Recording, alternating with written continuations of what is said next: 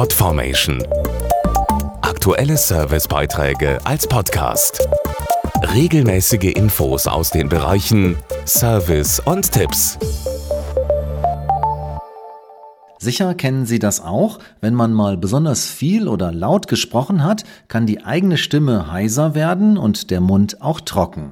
Weil wir unsere Stimme aber tagtäglich brauchen, haben wir einmal mit einer Stimmtrainerin gesprochen, wie wir auch in stressigen Momenten gut bei Stimme bleiben.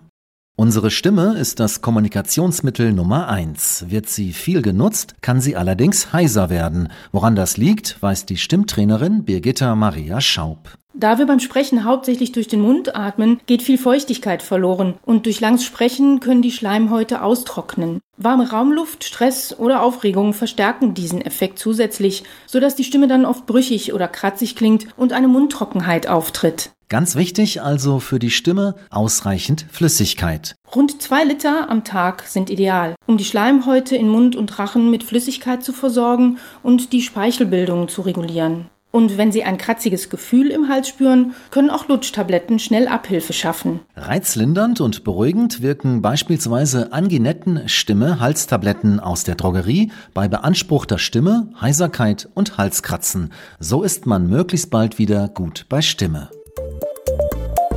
Podformation.de Aktuelle Servicebeiträge als Podcast.